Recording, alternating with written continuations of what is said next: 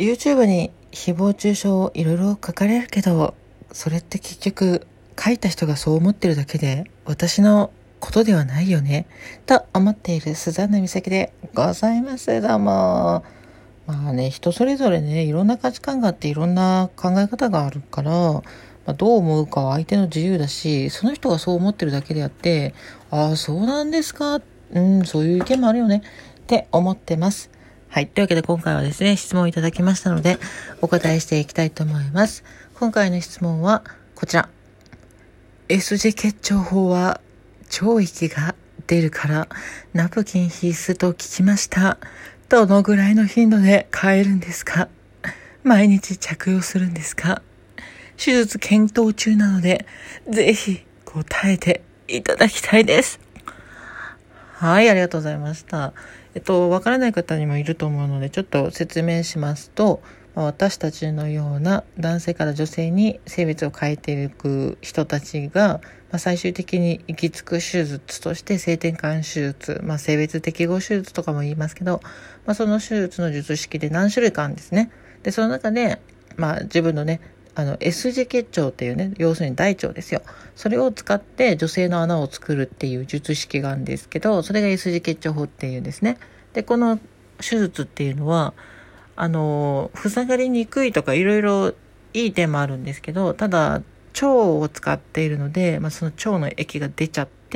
まあ、パンツ汚しちゃうみたいなことがあって、まあ、そういうデメリットもあるんですけども、まあ、そういう話実際のところどうなのっていう質問ですね。で私はこの実際に S 字結腸法で手術をしておりますので、まあ、どんな感じなのか自分の体験談を話せるんでこの質問に体験談お答えしていきたいと思います。はい。S 字結腸法は腸液確かに出るんですけど、これはね、本当にその日の体調とかによって全然変わってきて、まあ、例えばダイレーションした日と翌日は、まあ、腸液というかダイレーションした時の、まあ、その、ジェル、えっ、ー、と、潤滑剤、ローションとか、まあ、もしくは中を洗った時の洗浄液みたいなね、そういうのが出てくる時はあります。3日ぐらい放置すると、まあ大体出てこなくなるんですけど、うーん、まあ、3日4日過ぎれば全然出てこないんですけどね。あの、手術1年私過ぎてますけど、まあ今はそんな出てこないから別にナプキン必須じゃないですし、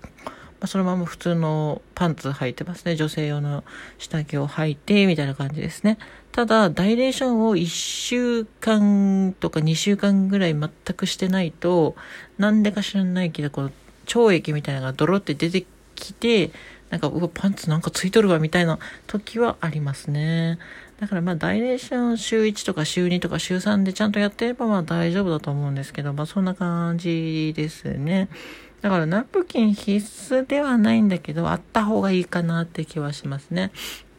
まあだから、まあ、理想形を語るならば、ダイレーションした日はナプキンつけておいて、翌日はね、その、まあ多分織物シートぐらいでいいんじゃないかなと思いますね。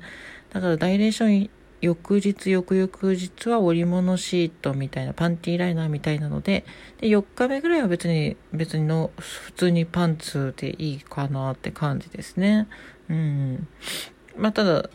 その手術1年以内、例えば手術して2ヶ月とか3ヶ月とかはほぼ毎日ナイレーションをする必要があると思うので、そういう期間中はやっぱ毎日ナプキンをつけておく必要があるかなとは思います。で、ちなみに、あの、私いつも寝る前にダイレーションをするんですけど、ダイレーションした後ってやっぱり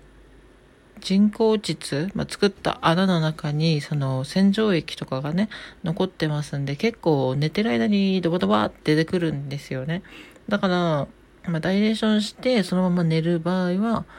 女性の、えっ、ー、と、ナプキンで言うと、多い費用とか、特に多い費用みたいな、ちょっとサイズがでかい系のナプキンをつけて寝た方がいいかなと思いますね。あの、日常起きてる時、例えば朝起きてダイレーションして、よし、じゃあ今日も一日頑張るかみたいな時は、その多い費用は、まああんま必要ないとは思うんですけど、まあなんでかっていうと、寝っ転がった姿勢になるかならないかなんですよね。朝ダイレーションして、その日の夜までずっと立ったり座ったりっていう状態だったら、特に問題ないんですけど、寝る前ってそのダイレーション終わった後すぐ寝ちゃうじゃないですか。だからそういう時は多い費用とか、まあ、夜用みたいなのを使った方がいいかなって感じですね。一回その普通の20センチぐらいの、あの、ナプキンをつけて寝た時があって、その時結構漏れちゃってですね、寝てる間に。で、朝起きたら、その、パンツのこの、ナプキンがカバーしきれなかった部分がちょっと濡れてたりとか汚れてたりとかしたんで、あ、しまったって感じなんですけど、まあ、そんな感じでございますね。まあ、その他ですね、あのまあ、その、なんていうかな、腸液がどのくらいのタイミングで出てくるのかがわからなくて、まあ、例えばですけど、私が手術して3ヶ月目くらいの時かな、毎日ダイレーションしてたんですけど、朝ダイレーションしたらだいたい夜ぐらいってあんまり何も出てこないんですよ。あ、だから、あ、これ大丈夫じゃねと思って、朝はナプキンつけてたけど、まあ、昼過ぎぐらいからナプキンを外して、まあ、普通にパンツ履いてたんですよね。でまあ、全然平気だなって感じだったんですけど、そのままなんかタクシーとか乗った時に、タクシーの座席に座った瞬間ド、ドボドボドボって出てきて、あ、やっべ、パンツびっちょびちょだ、やべえ、みたいなことがありまして、しかもなんかタクシーの中でナプキンをつけるわけにもいかず、で、なんかその時スカート履いてたんですけど、スカートもなんか濡れてるし、みたいな感じで、やーべえみたいになって、タクシー降りてすぐにちょっとコンビニに走り込んで、そのコンビニの中でこう、ナプキンつけたみたいな、そういう記憶があるんですけども、まあだから最初は自分の体がどれぐらいの量をこう出るのかとか、どのぐらいのタイミングで出るのかって感覚がわかんないんで、ちょっと下着汚したりズボン汚したりとかするんですけど、まあ慣れてきたら、まあなんとなく体で覚えるっていうか、こんなもんだろうなとか、今日はこれぐらい出るんだろうな、みたいな、そんなことが分かっていくので、まあ今心配だとは思うんですけど、まあ人間ってなんか、なる前はすごい怖がるんですけど、なっちゃったらもうそれになれるっていう適応性があるので、まあこれは別に性転換手術にあの限った話じゃないんですけど、なんか術後こうなったら怖いですとか、術後こういうのが不安ですって言って、手術とか何か整形とかをためらう人って本当に多いんですけど、結局やっちゃったらやっちゃったで、ね、もうそう、体がそうなっちゃってるから、それに慣れるしかないわけだから、まあ、そう考えたら、まあ、やろうがやる前がなんつうかもう結局やりたいんだったらやればって感じでございます。はい。まあ、死ぬことはないってことですね。はい。それだけは安心していただきたいなということで、今回はこの辺で終わりたいと思います。はい。そしてこの番組ではお便り差し入れ募集中でございます。え今回は、